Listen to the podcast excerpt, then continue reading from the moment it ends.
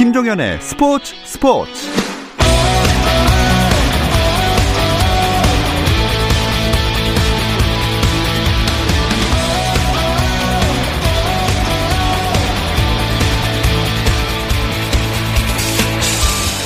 스포츠가 있는 저녁 어떠신가요? 아나운서 김종현입니다. 오늘 하루 스포츠계를 돌아보는 스포츠 타임라인으로 김종현의 스포츠 스포츠 출발합니다.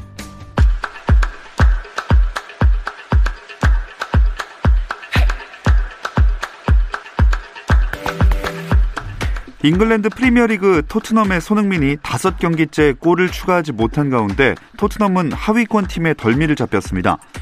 해리케인이 부상으로 전력에서 이탈한 가운데 치러진 브라이튼전, 최전방 공격수로 선발 출전한 손흥민은 상대 수비의 집중 견제에 막혀 전반에는 슈팅을 한 개도 날리지 못했고, 후반 육 분 오른발 슈팅은 상대 수비에게 막힌 데 이어 이십구 분에는 오른발 중거리포를 날렸지만 골키퍼 정면으로 향했습니다.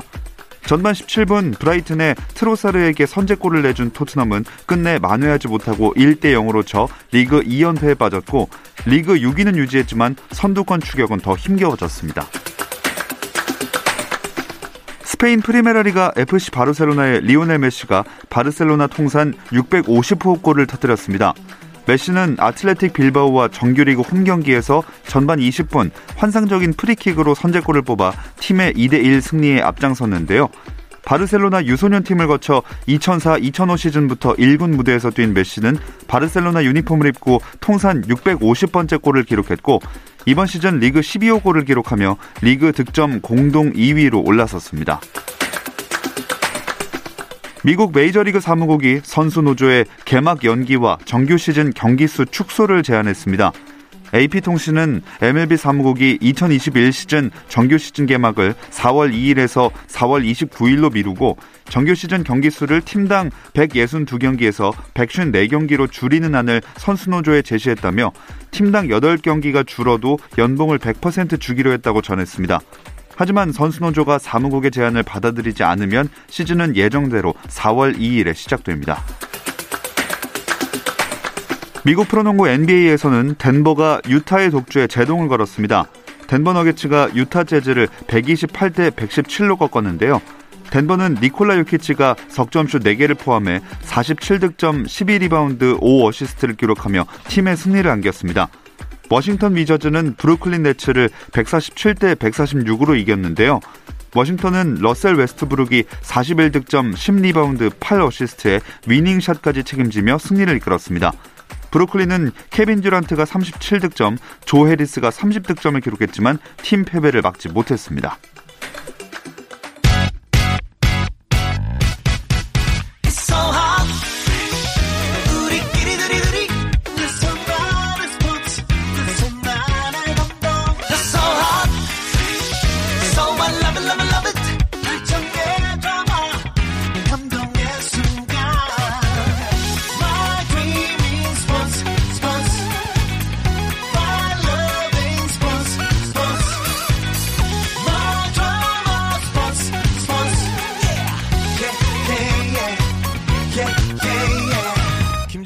스포츠 스포츠.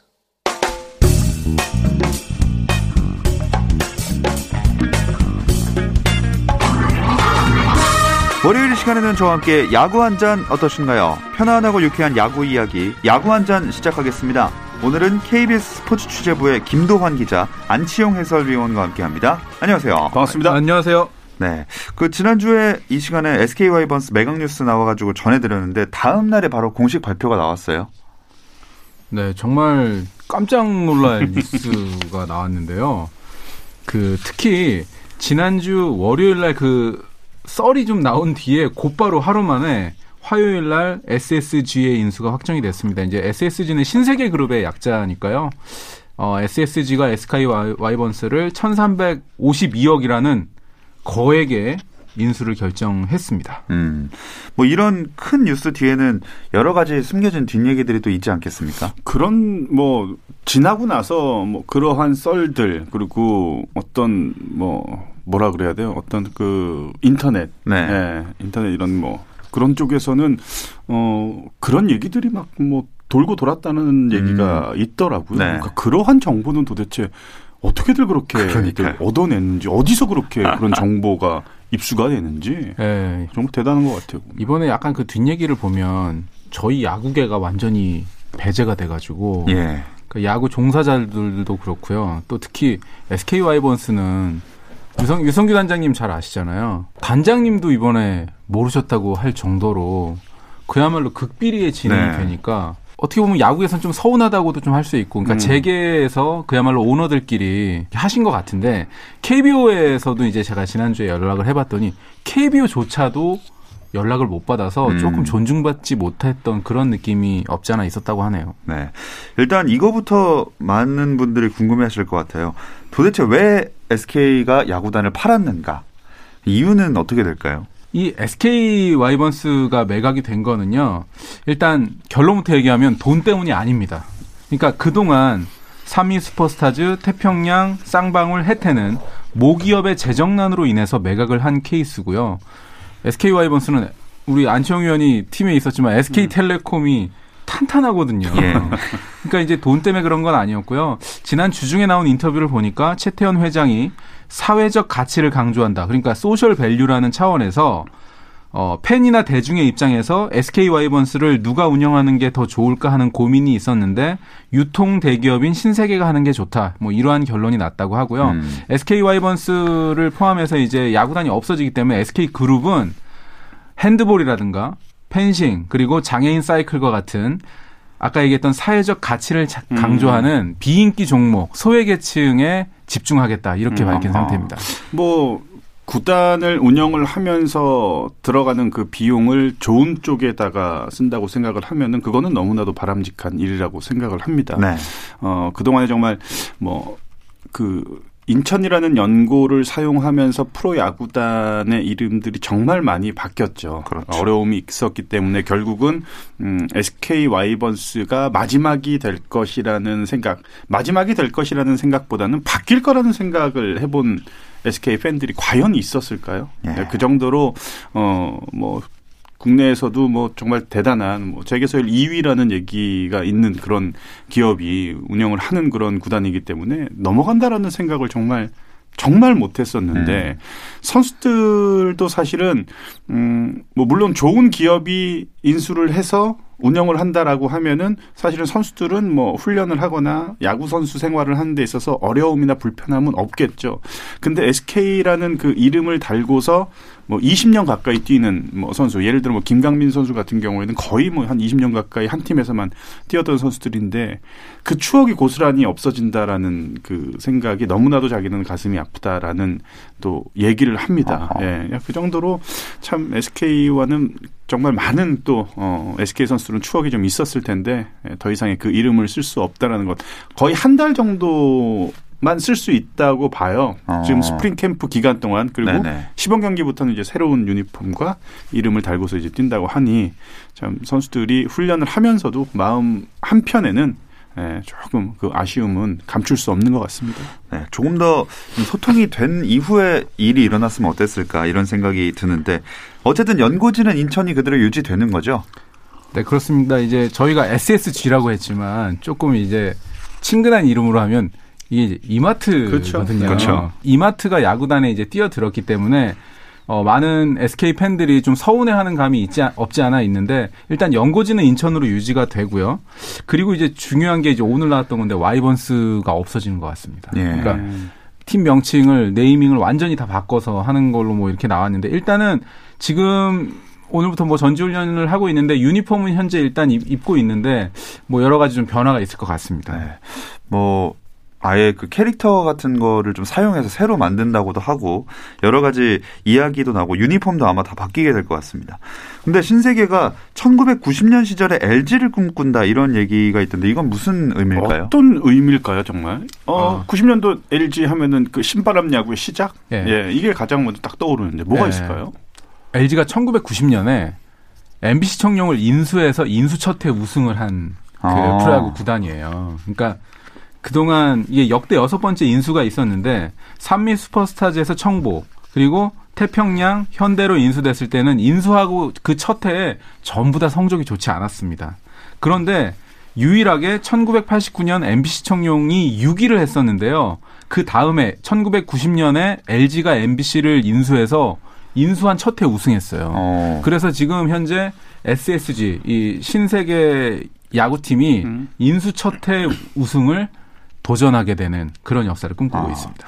한마디로 우승하고 싶다 이런 의지를 표명한 게 아닌가 이런 생각이 드네요. 그 오늘부터 스프링 캠프가 시작인데 뭐 팀 내 분위기는 그렇게 좋을 것 같진 않습니다. 지금 아침에 이제 어, 기사를 보니까 비 때문에 훈련이 취소가 된다는 등 음. 네, 날씨가 따라주지 않으면서 실내 훈련으로 대처를 할 수밖에 없는 지금 어, 상황이라고 합니다. 뭐 저는 음, 아까 오후에 한 네 시경쯤 돼가지고 뭐 한화 이성열 선수라든지 몇몇 선수들과 이제 통화를 해봤는데 좀 야심차게 준비를 했고 또 기분 좋게 시작을 하려고 했는데 비가 오면서 그라운드 사정이 뭐 뒷받침이 되지 못해서 기아 같은 경우에는 무슨 그 지하 주차장 여기에서 네. 이제 막 런닝을 뛰는 그런 사진들 어. 기사들이 또 막 올라오더라고요 보니까. 네, 특히 이제 제주도에 캠프를 차렸잖아요 에스에스지가. 그 저희가 이제 케이비오에서 야구 기자회 이 단톡방이 있는데요.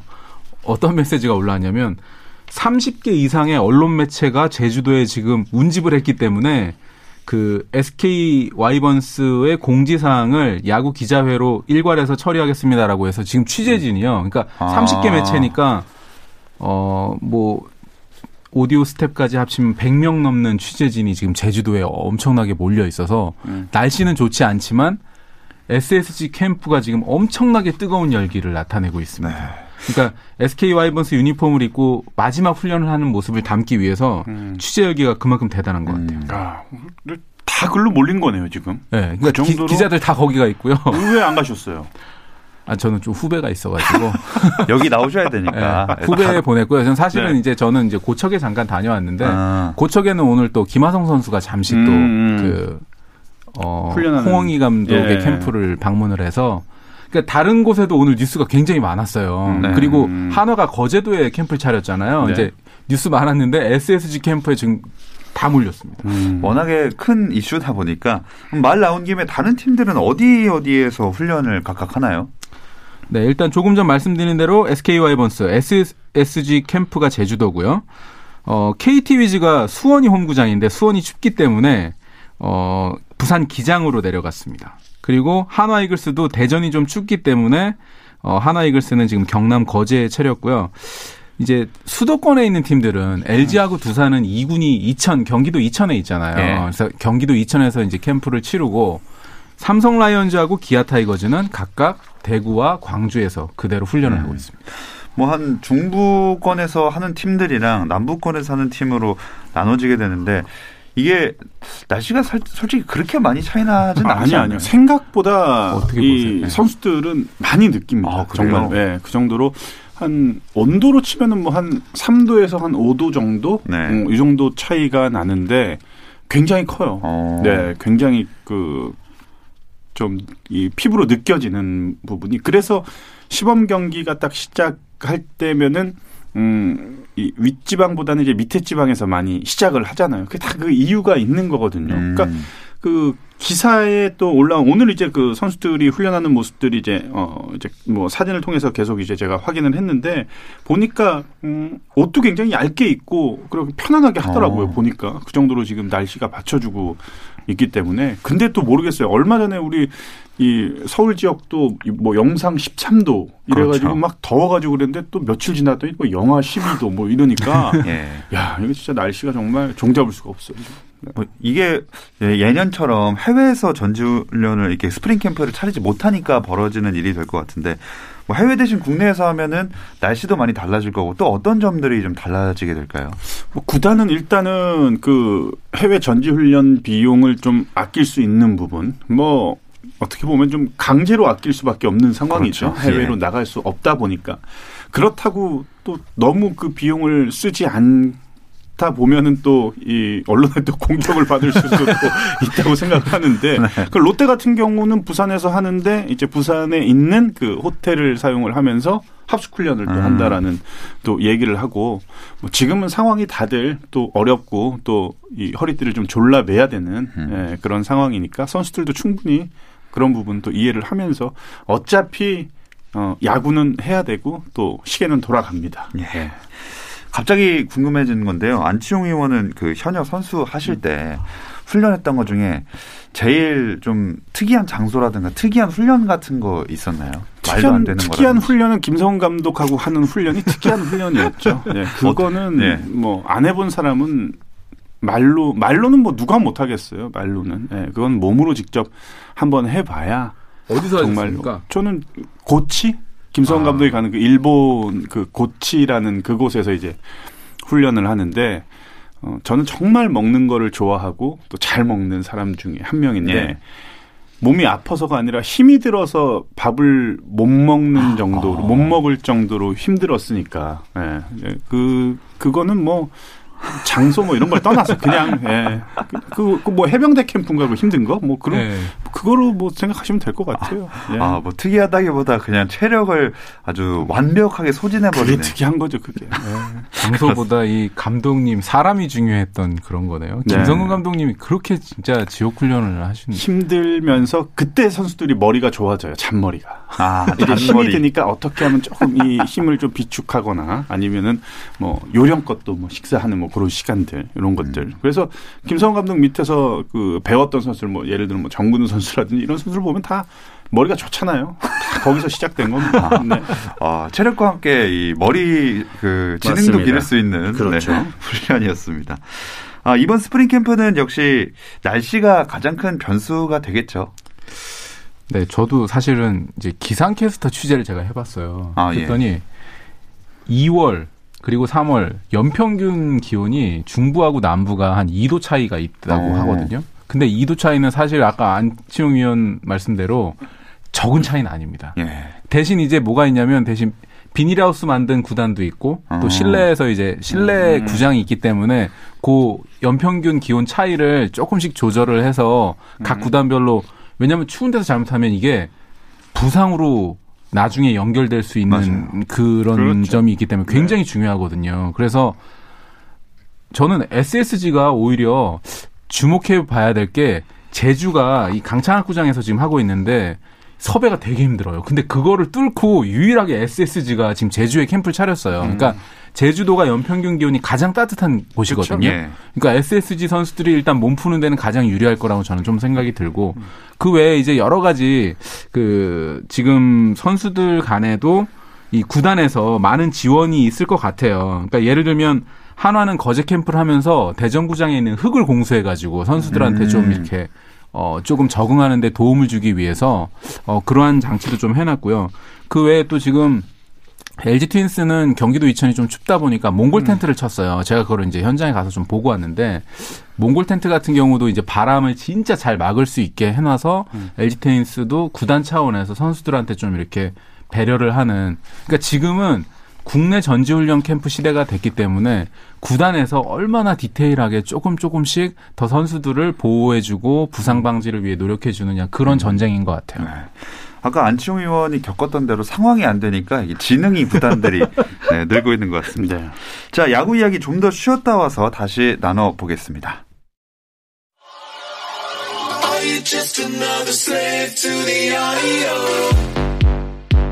국내 유일 스포츠 매거진 라디오 김종현의 스포츠 스포츠 김종현의 스포츠 스포츠 월요일은 더가우 단팎의 이야기들을 안주삼아 야구 한잔 듣고 계십니다. 안치홍 해설위원 케이비에스 김도환 기자와 함께하고 있습니다. 자, 기아는 양현종 선수 없이 캠프를 치르게 됐어요. 하, 참 전혀 예상 못했습니다. 어. 네, 당연히 어, 미국 진출이 안 된다면 음, 뭐 오퍼가 확실히 없다면은 당연히 이제 기아도 준비하고 있었잖아요. 그렇죠. 네, 계약 기간도 이제 제시를 했었고 뭐 금액도 분명히 뭐 에이전트와 다 이제 얘기가 된 상태였을 거라고 생각을 하는데 야, 양현종 선수 정말 대단한 것 같습니다. 예, 아무리 뭐 좀 불리한 조건이라도 네. 뭐 미국을 반드시 진출을 하겠다 이 강한 의지가 하루 빨리 좀 됐으면 좋겠어요. 정말로. 그러니까요. 예, 예. 참 배수의 진을 친 상황인데 현실적으로 뭐 영입 제한이나 가능성은 어느 정도 있는 건가요? 저도 그 에이전트하고 통화를 좀 해봤는데요.